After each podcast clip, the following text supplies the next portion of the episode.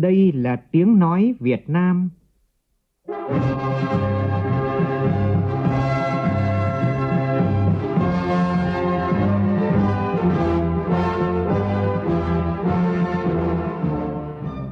là tiếng nói Việt Nam, phát thanh từ Hà Nội, thủ đô nước Cộng hòa xã hội chủ nghĩa Việt Nam.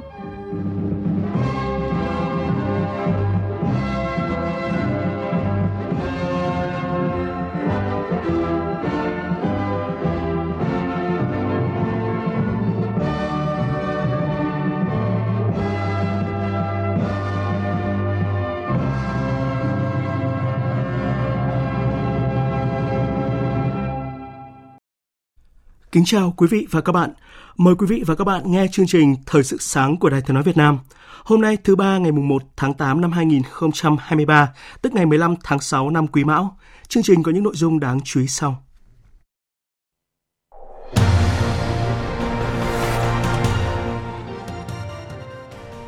Thủ tướng Chính phủ yêu cầu các bộ và cơ quan liên quan sửa đổi bổ sung cơ chế chính sách, thúc đẩy phát triển khoa học công nghệ và đổi mới sáng tạo.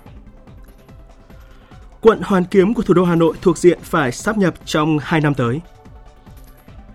Từ hôm nay, Bộ Công an bắt đầu tổng kiểm soát xe ô tô kinh doanh vận tải trên toàn quốc.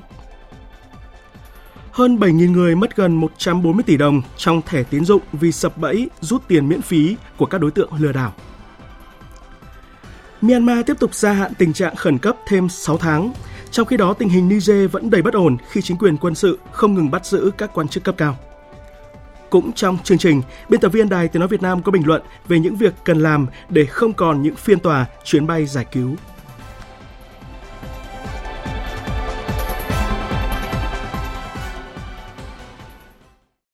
Bây giờ là nội dung chi tiết.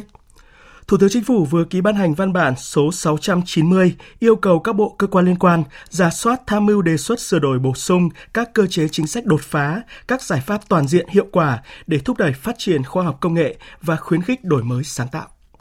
Thủ tướng yêu cầu Bộ trưởng các bộ Khoa học Công nghệ, Tài chính, Kế hoạch Đầu tư và Chủ tịch Viện Hàn Lâm Khoa học và Công nghệ Việt Nam, Chủ tịch Viện Hàn Lâm Khoa học Xã hội Việt Nam chủ trì phối hợp với các bộ, cơ quan tham mưu đề xuất ban hành cơ chế đặc thù chấp nhận rủi ro thất bại trong nghiên cứu khoa học, phát triển và ứng dụng công nghệ, tập trung gỡ bỏ các rào cản hành chính trong quản lý hoạt động khoa học và công nghệ, tạo khuôn khổ pháp lý để triển khai các cơ chế thí điểm, thử nghiệm và đặc thù đối với các loại hình mô hình kinh tế mới dựa trên khoa học công nghệ và đổi mới sáng tạo, khẩn trương ra đời thị trường khoa học và công nghệ phát triển công khai minh bạch hội nhập và bền vững, mạnh dạn đề xuất triển khai các chế độ chính sách đãi ngộ vượt trội cho đội ngũ nghiên cứu khoa học và công nghệ.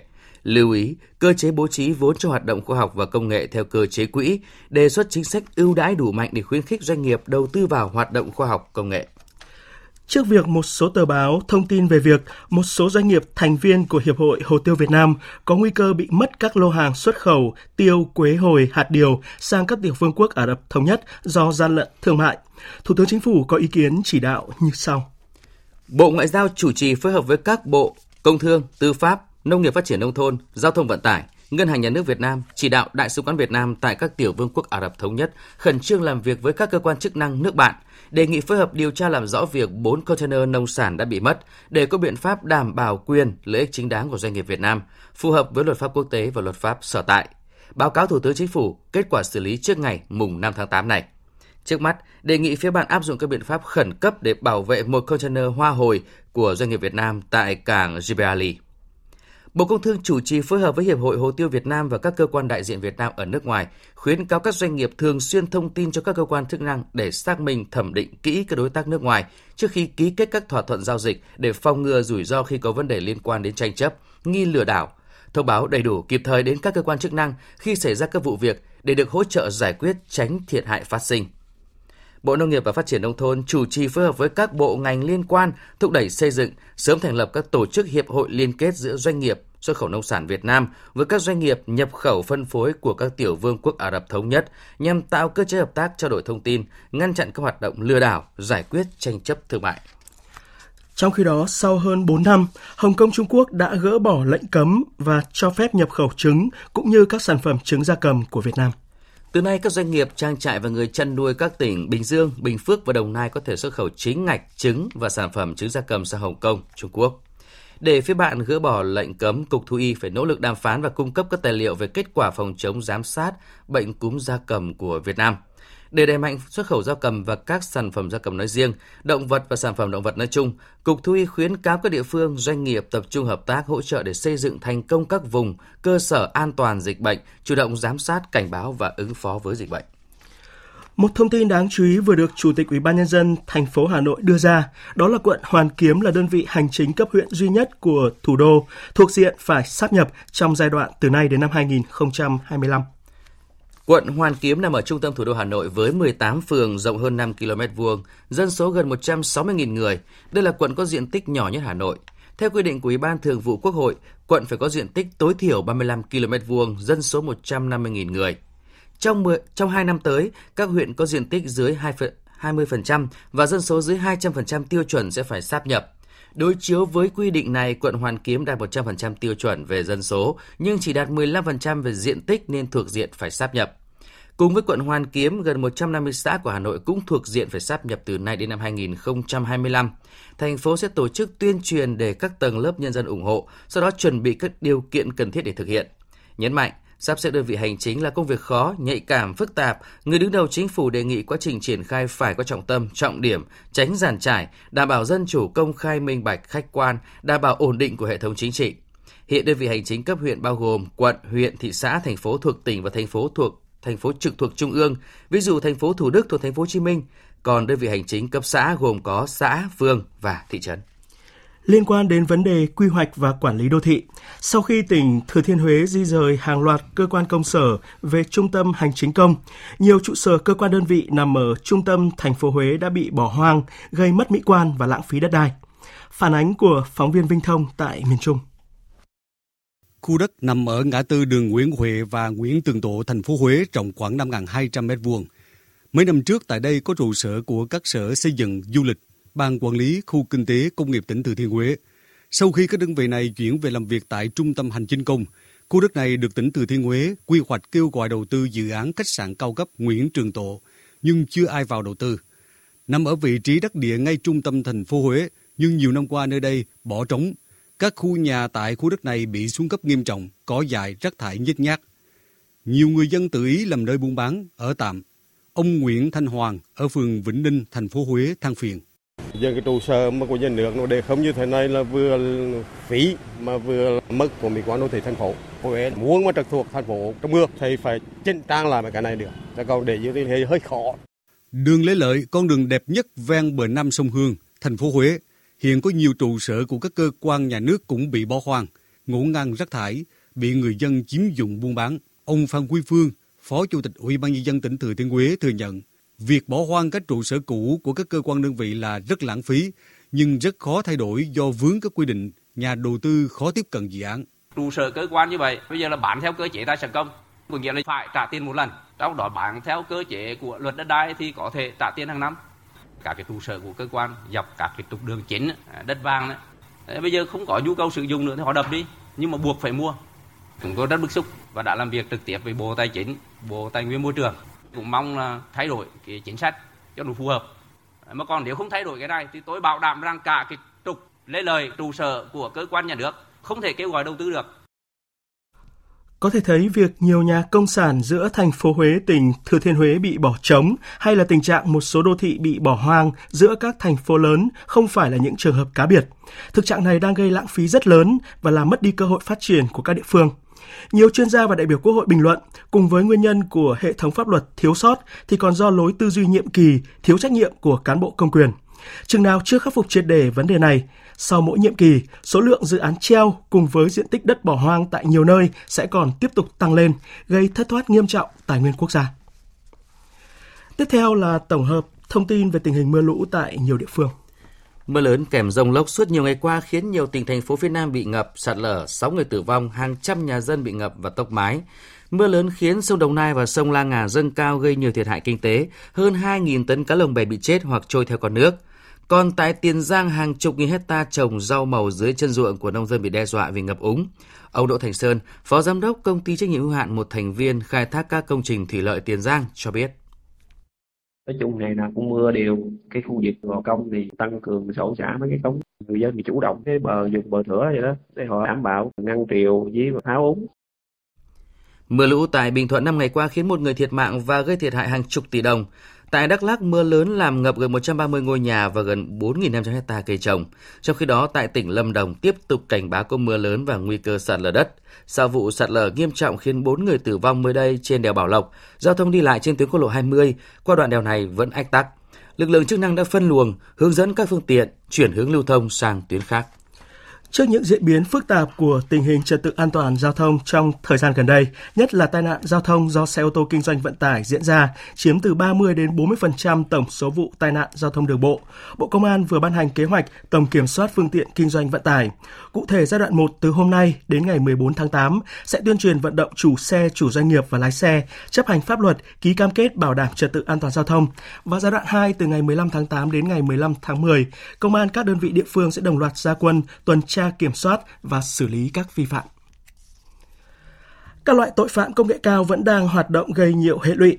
Một nhóm tội phạm giả nhân viên ngân hàng đã gọi điện cho khách có thẻ tín dụng, đề nghị hỗ trợ rút tiền mặt miễn phí, khiến hơn 7.000 người tin lời, đã bị trừ gần 140 tỷ đồng.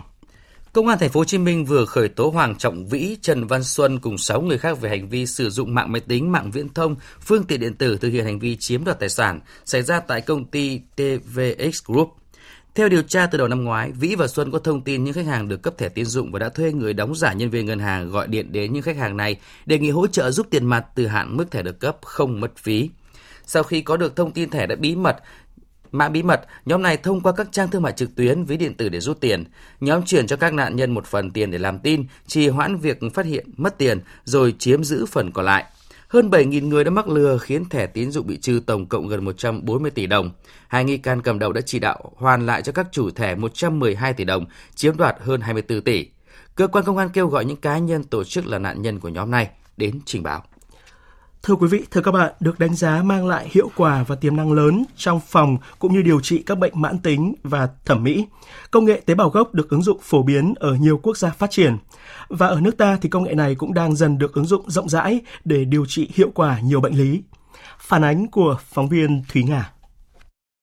Tiến sĩ bác sĩ Trương Hồng Sơn, Viện trưởng Viện Y học ứng dụng Việt Nam nhận định, với thực trạng gia tăng nhanh số người mắc các bệnh lý miễn dịch, huyết áp, tiểu đường, tim mạch, xương khớp ở nước ta, việc tìm kiếm những phương pháp điều trị hiệu quả, đặc biệt trong lĩnh vực y học tái sinh là vô cùng cần thiết. Khi mà chúng ta đến một cái tuổi có nhiều các bệnh tật thì chúng ta sẽ có những cái nhu cầu sử dụng những cái loại nào đấy. Mà nếu như có thể tái tạo được tế bào hoặc là có thể thay thế được những tế bào đấy thì nó sẽ đảm bảo được những cái cuộc sống của chúng ta nó giảm được cái vấn đề bệnh tật. Chúng tôi hay thường nói một câu liên quan đến tuổi thọ là chúng ta kéo dài cái thời gian sống chứ không phải kéo dài thời gian tồn tại cái này rất quan trọng Trung tâm tế bào gốc và di truyền, Bệnh viện Bưu Điện đang triển khai nghiên cứu và ứng dụng tế bào gốc trong điều trị cho người bệnh từ cuối năm 2021 đến nay. Tiến sĩ bác sĩ Nguyễn Mạnh Tuấn cho biết, các ứng dụng rộng rãi của tế bào gốc đang mở ra rất nhiều cơ hội điều trị các bệnh lý khác nhau. Nếu mà chúng ta cần phải ghép một miếng da thì hiện tại chúng ta có thể sử dụng ngay tế bào gốc để tái tạo cái miếng da hỏng uh, từ những cái miếng ghép đơn thuần từ phòng lab. Ờ, đây cũng là một trong những cái y học tái tạo. Chúng ta có thể ghép được ờ, miếng sụn ở trong những cái tổn thương về dây chằng trong chấn thương y học thể thao về những bệnh lý mãn tính như bệnh lý tiểu đường như bệnh lý về tim mạch như bệnh lý về gan như bệnh lý về bệnh phổi tắc nghẽn mãn tính hoặc những cái bệnh lý về bệnh tự miễn thì tế bào gốc cũng đã giúp ích rất là nhiều. Ngành y tế Việt Nam đã ứng dụng thành công việc ghép tế bào gốc tạo máu hay còn gọi là ghép tủy để cứu sống được nhiều bệnh nhân ung thư máu. Sử dụng tế bào gốc mô mỡ tự thân chữa thoái hóa khớp gối, tế bào gốc điều trị bệnh tiểu đường, Việc tiếp tục mở rộng các ứng dụng tế bào gốc trong y khoa đang mang lại cơ hội sống khỏe mạnh hơn cho hàng ngàn người mắc các bệnh lý mãn tính và bệnh hiểm nghèo. Thời sự VOV, nhanh, tin cậy, hấp dẫn. Chuyển sang phần tin thế giới. Hội đồng Quốc phòng và An ninh Quốc gia Myanmar vừa quyết định gia hạn tình trạng khẩn cấp thêm 6 tháng kể từ hôm nay. Phóng viên Ngọc Diệp theo dõi khu vực ASEAN đưa tin. Tại cuộc họp của Hội đồng Quốc phòng và An ninh Quốc gia Myanmar diễn ra ở thủ đô Naypyidaw vào hôm 31 tháng 7, các thành viên hội đồng nhất trí tiếp tục gia hạn tình trạng khẩn cấp trong bối cảnh các cuộc xung đột vẫn tiếp diễn và điều kiện an ninh trong nước chưa đảm bảo để xúc tiến tổ chức bầu cử. Theo quy định, Myanmar sẽ phải tiến hành tổng tuyển cử trong vòng 6 tháng sau khi tình trạng khẩn cấp được dỡ bỏ. Tình trạng khẩn cấp đã được ban bố tại Myanmar sau sự kiện chính biến vào hồi tháng 2 năm 2021 và sau đó đã được gia hạn 3 lần, mỗi lần 6 tháng, cho tới hôm qua, ngày 31 tháng 7. Giao tranh vẫn tiếp diễn ác liệt giữa lực lượng quân đội chính phủ và các nhóm vũ trang sắc tộc tại Myanmar. Cũng trong ngày 31 tháng 7, một vụ nổ bom xe gần trạm kiểm soát cầu Than Win tại khu vực biên giới giáp với Thái Lan đã khiến 13 người thương vong, đa phần là hành khách và nhân viên an ninh tại khu vực kiểm soát – hàng nghìn người Myanmar đã thiệt mạng trong các cuộc giao tranh kể từ sự kiện chính biến tại nước này vào đầu năm 2021. Tình hình tại Niger vẫn đầy bất ổn. Chính quyền quân sự lên nắm quyền ở quốc gia Tây Phi này vừa bắt giữ thêm 4 bộ trưởng, một cựu bộ trưởng và lãnh đạo Đảng Dân Chủ và Xã hội của Tổng thống Bazoum, người vừa bị quân đội phế truất cách đây 6 ngày. Phóng viên Bá Thi theo dõi khu vực châu Phi đưa tin. Phe đảo chính quân sự tại Niger cáo buộc chính phủ Pháp chuẩn bị tiến hành cuộc tấn công quân sự vào Niger theo ủy nhiệm của chính phủ vừa bị lật đổ. Thông báo của phe đảo chính nhắc lại lời cảnh báo đưa ra trước đó rằng mọi sự can thiệp từ bên ngoài vào Niger sẽ bị giáng trả mạnh mẽ với những hậu quả khó lường. Lời cảnh báo cùng các hành động chấn áp chính trị được phe đảo chính tại Niger tiến hành chỉ vài giờ sau khi Tổng thống Cộng hòa sát Mohamed Derby tới Niger để thực hiện sứ mệnh đàm phán với phe đảo chính. Tại thủ đô Niamey và một số thành phố lớn của Niger, nhiều cuộc biểu tình phản đối cuộc đảo chính lật đổ Tổng thống Bazoum đã nổ ra với sự tham gia của hàng nghìn người. Trong khi đó, cộng đồng quốc tế không ngừng hối thúc phe đảo chính khôi phục trật tự hiến pháp và quyền lực cho Tổng thống Mohamed Bazoum. Pháp và nhiều quốc gia phương Tây khẳng định vẫn coi Tổng thống Bazoum là nhà lãnh đạo hợp hiến tại Niger. Tình trạng hỗn loạn tại Niger tiếp tục lan rộng khiến cho ngân hàng trung ương nước này buộc phải hủy bỏ kế hoạch phát hành trái phiếu trị giá 51 triệu đô la Mỹ sau các lệnh trừng phạt gồm đình chỉ giao dịch tài chính và đóng băng tài sản quốc gia. Mỹ, Pháp và Liên minh châu Âu đã đình chỉ mọi hỗ trợ kinh tế cũng như là an ninh cho quốc gia Tây Phi này. Chuyển sang các tin thế giới đáng chú ý khác, Hiệp hội các quốc gia Đông Nam Á và khu vực Vịnh Lớn Quảng Đông, Hồng Kông, Macau của Trung Quốc vừa ký bảy thỏa thuận hợp tác kinh tế với tổng trị giá khoảng 1 tỷ 700 triệu đô la liên quan đến các dự án xây dựng khu công nghiệp, kinh tế kỹ thuật số và hợp tác nông nghiệp. Trong 5 tháng đầu năm nay thì kim ngạch thương mại giữa hai bên đã đạt gần 370 tỷ đô la, tăng gần 10% so với cùng kỳ năm ngoái.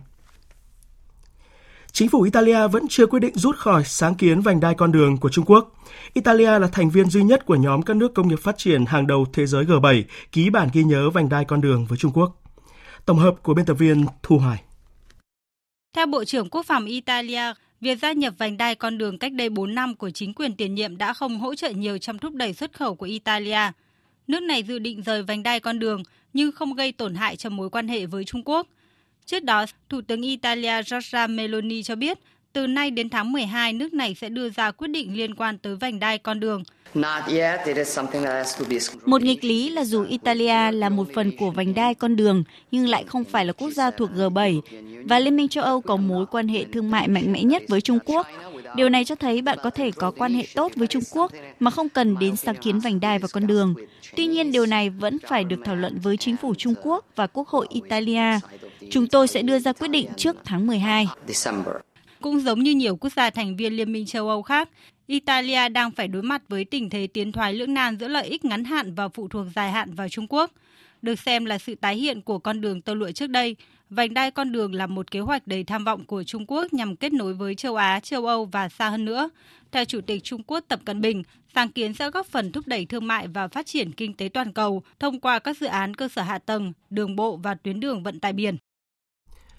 Bắt đầu từ hôm nay, New Zealand sẽ triển khai dự án lắp đặt hệ thống camera giám sát và định vị cho các tàu đánh cá gần bờ của nước này nhằm tăng cường khả năng giám sát, bảo vệ biển và ngư dân. Phóng viên Thiên Thành theo dõi khu vực châu Đại Dương thông tin. Việc triển khai các hệ thống camera giám sát và định vị vệ tinh trên toàn đội tàu đánh cá gần bờ của New Zealand là một bước tiến mới của chính phủ nhằm quản lý và bảo vệ tốt hơn hệ sinh thái trên biển cũng như công dân New Zealand đang hoạt động trên biển. Các hệ thống camera này cũng sẽ góp phần biến các tàu ngư dân New Zealand trở thành các trạm giám sát trên biển, góp phần giúp Bộ Quốc phòng giảm áp lực đối với các hoạt động tuần tra giám sát bảo vệ vùng biển quốc gia. Bắt đầu từ ngày 1 tháng 8, 23 hệ thống đầu tiên sẽ được triển khai thử nghiệm để từng bước có sự điều chỉnh phù hợp. Khoảng 70 hệ thống tiếp theo sẽ được lắp đặt cho các tàu đánh cá vừa và nhỏ trong năm 2023 và bắt đầu triển khai lắp đặt trên diện rộng từ năm 2024. Bên cạnh việc tăng cường giám sát và quản lý bờ biển thông qua các hệ thống camera trên tàu ngư dân, New Zealand cũng đang đẩy mạnh tăng cường các hệ thống trinh sát giám sát hàng hải không người lái trong bối cảnh nguy cơ bất ổn an ninh khu vực đang ngày càng gia tăng. Tiếp theo là một số tin thể thao đáng chú ý.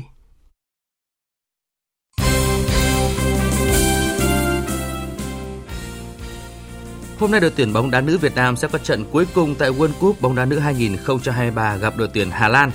Theo huấn luyện viên Mai Đức Chung, đây sẽ là trận đấu khó khăn, song toàn đội sẽ cống hiến hết mình vì người hâm mộ. Chúng tôi đã không còn cơ hội nào nữa, nhưng mà không phải thế là chúng tôi buông xuôi. Đối thủ rất là mạnh, đứng thứ nhì của ăn cắp lần trước. Tôi biết đội Hà Lan thì cũng đang tranh chấp cái tỷ số với các cái đội kia ở trong bảng để tiếp tục vào trong. Thế nên là đối với đội Việt Nam chúng tôi rất là khó khăn và phải quyết tâm rất là cao. Ban tổ chức V-League vừa quyết định phạt câu lạc bộ Hà Nội và Nam Định mỗi đội 25 triệu đồng sau vụ việc các cổ động viên ném chai lọ xuống sân trong trận đấu ở vòng 3 giai đoạn 2 V-League năm nay. Tại vòng 4 giai đoạn 2 V-League, Hà Nội FC sẽ tiếp tục được chơi trên sân nhà hàng đấy để tiếp đón Hải Phòng FC.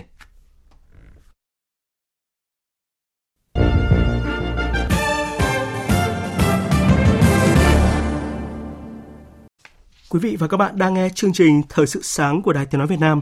Thưa quý vị, thưa các bạn, phiên tòa xét xử vụ án chuyến bay giải cứu đã kết thúc. Bốn bị cáo bị tuyên phạt tù trung thân cùng nhiều bị cáo bị tuyên phạt hàng chục năm tù đã thể hiện sự nghiêm minh của pháp luật, thể hiện sự quyết tâm, quyết liệt trong công tác đấu tranh phòng chống tham nhũng của Đảng và nhà nước ta. Nhưng qua phiên tòa này cũng đặt ra nhiều vấn đề cần quan tâm, trong đó có đạo đức công vụ, đạo đức của những cán bộ công chức, những công bộc của dân, để không còn tái diễn những phiên tòa chuyến bay giải cứu. Bình luận của biên tập viên Nghiêm Hùng qua phần thể hiện của phát thanh viên Kim Phượng. Mời quý vị và các bạn cùng nghe. 54 bị cáo bị đưa ra xét xử, trong đó có tới hơn 20 bị cáo là những cán bộ công chức, có cả những bị cáo giữ chức vị cao trong các cơ quan quản lý nhà nước, các cơ quan đấu tranh phòng chống tội phạm. Thật là điều đau xót. Vướng vào tham nhũng, đó là vết nhơ khó mà xóa mờ. Các đối tượng tham nhũng phải trả giá cho những hành vi sai phạm của mình, thân bại danh liệt. Những người thân của họ vì thế cũng khó mà ngẩng cao đầu. Đáng buồn, theo dõi phiên tòa, không ít người lại thấy đồng cảm với những giọt nước mắt, những lời khai đầy uất hận của các bị cáo là chủ doanh nghiệp khi khai rằng họ bị chèn ép bắt buộc phải đưa hối lộ để được việc. Vậy, ai là tác nhân chính dẫn đến cơ sự hôm nay? Các chủ doanh nghiệp hay những cán bộ công chức? Các doanh nghiệp, đa số cũng đều muốn được làm ăn chân chính, nhưng mong muốn đó khó mà hiện thực khi vẫn còn đó những cán bộ công chức thoái hóa, biến chất, tìm cách gây khó dễ, buộc họ phải trung chi, buộc họ phải luồn lách đi cửa sau để được việc. Thật ra, không phải đến khi vụ án chuyến bay giải cứu bị đưa ra xét xử, mọi người mới biết đến điều này. Mà từ lâu, tình trạng người dân và doanh nghiệp bị hành vốn dĩ đã trở thành căn bệnh kinh niên. Đoạn trường này ai có qua rồi thì mới hiểu. Không có phong bì lót tay, không có quan hệ, công việc khó mà hành thông. Những cán bộ công chức nhà nước, bổn phận là phục vụ người dân và doanh nghiệp. Bản thân họ phải chấp hành nghiêm đạo đức công vụ, vốn đã được quy định trong nhiều văn bản pháp luật với những chuẩn mực rất rõ ràng. Trong đó, đáng chú ý là luật cán bộ công chức và luật phòng chống tham nhũng. Nhưng đáng tiếc, họ lợi dụng quyền lực được nhà nước trao để làm tiền một cách trắng trợn. Ép doanh nghiệp muốn được việc thì phải trung chi, phải phong bì bôi trơn. Vẫn biết, những cám dỗ vật chất trong cuộc sống vẫn luôn tồn tại. Nhưng những cám dỗ đó sẽ không còn đủ sức tác động đến cán bộ công chức. Khi bản thân mỗi cán bộ công chức luôn giữ mình, sửa mình sao cho thật cần kiệm liêm chính trong quá trình thực thi công vụ. Qua vụ án chuyến bay giải cứu, một lần nữa lại đặt ra yêu cầu cao hơn về việc sắp lệnh đạo đức của đội ngũ cán bộ công chức. Bản án nghiêm khắc dành cho các bị cáo, Âu cũng là lời cảnh tỉnh chung cho đội ngũ cán bộ công chức để nhìn vào đó mà thực hiện tốt nhiệm vụ chức trách được giao. Để không còn cảnh người dân và doanh nghiệp muốn qua sông thì phải lụy đò, phải chi mạnh tay để được việc. Và rồi, một ngày nào đó lại phải ra trước vành móng ngựa chịu sự phán xét nghiêm minh của pháp luật. Đó là chuyện bình thường và cũng là lẽ đương nhiên. Chỉ bất bình thường khi những kẻ sai phạm, tham nhũng đó không bị xử lý, sống nhẫn nhơ ngoài vòng pháp luật, đục khoét tài sản của nhà nước, của nhân dân, ảnh hưởng đến sự tồn vong của quốc gia và dân tộc. Dự báo thời tiết Phía Tây Bắc Bộ có mưa vừa, mưa to, có nơi mưa rất to và rải rác có rông, nhiệt độ từ 24 đến 33 độ. Phía Đông Bắc Bộ có mưa vừa, mưa to, có nơi mưa rất to và rải rác có rông, nhiệt độ từ 24 đến 34 độ. Khu vực từ Thanh Hóa đến Thừa Thiên Huế ngày nắng, có nơi có nắng nóng. Chiều tối và đêm có mưa rào và rông vài nơi. Riêng phía Bắc chiều tối và tối có mưa rào và rông rải rác, cục bộ có mưa to. Nhiệt độ từ 26 đến 35 độ. Khu vực từ Đà Nẵng đến Bình Thuận ngày nắng, phía Bắc có nơi có nắng nóng, chiều tối và đêm có mưa rào và rông vài nơi. Riêng phía Nam chiều tối và tối cục bộ có mưa to, nhiệt độ từ 26 đến 35 độ. Tây Nguyên nhiều mây, chiều và đêm có mưa vừa, mưa to, có nơi mưa rất to và rải rác có rông. Nhiệt độ từ 20 đến 29 độ. Nam Bộ chiều và đêm có mưa vừa, mưa to, có nơi mưa rất to và rải rác có rông. Nhiệt độ từ 24 đến 32 độ. Khu vực Hà Nội có lúc có mưa vừa, mưa to và rông, gió nhẹ, nhiệt độ từ 26 đến 34 độ. Dự báo thời tiết biển Bắc Vịnh Bắc Bộ có mưa rào và rông rải rác, tầm nhìn xa trên 10 km, giảm xuống 4 đến 10 km trong mưa, gió nhẹ. Nam Vịnh Bắc Bộ và vùng biển từ Quảng Trị đến Quảng Ngãi, vùng biển từ Cà Mau đến Kiên Giang, khu vực quần đảo Hoàng Sa thuộc thành phố Đà Nẵng, Vịnh Thái Lan có mưa rào rải rác và có nơi có rông. Tầm nhìn xa trên 10 km, giảm xuống 4 đến 10 km trong mưa, gió Tây Nam đến Nam cấp 4, cấp 5. Vùng biển từ Bình Định đến Ninh Thuận, từ Bình Thuận đến Cà Mau, khu vực giữa và Nam Biển Đông, khu vực quần đảo Trường Sa thuộc tỉnh Khánh Hòa có mưa rào và rông vài nơi. Tầm nhìn xa trên 10 km, gió Tây Nam cấp 5, có lúc cấp 6, giật cấp 7, cấp 8, biển động. Khu vực Bắc Biển Đông có mưa rào và rông rải rác, tầm nhìn xa trên 10 km, giảm xuống 4 đến 10 km trong mưa. Phía Bắc gió nhẹ, phía Nam gió Tây Nam cấp 4, cấp 5. Trước khi kết thúc chương trình Thời sự sáng nay, chúng tôi tóm lược một số tin chính vừa phát.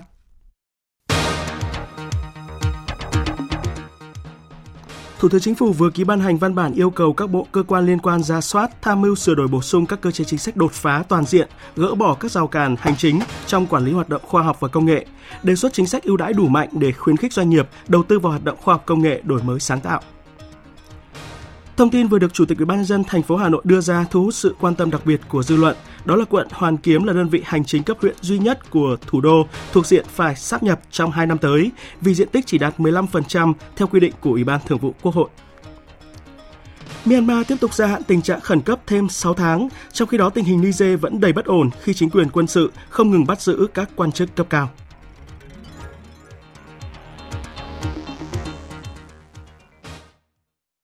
Tới đây chúng tôi kết thúc chương trình Thời sự sáng nay. Chương trình do biên tập viên Hải quân và Bùi Chuyên thực hiện với sự tham gia của phát thanh viên Sơn Tùng, kỹ thuật viên Văn Quang, chịu trách nhiệm nội dung Lê Hằng. Cảm ơn quý vị và các bạn đã quan tâm theo dõi.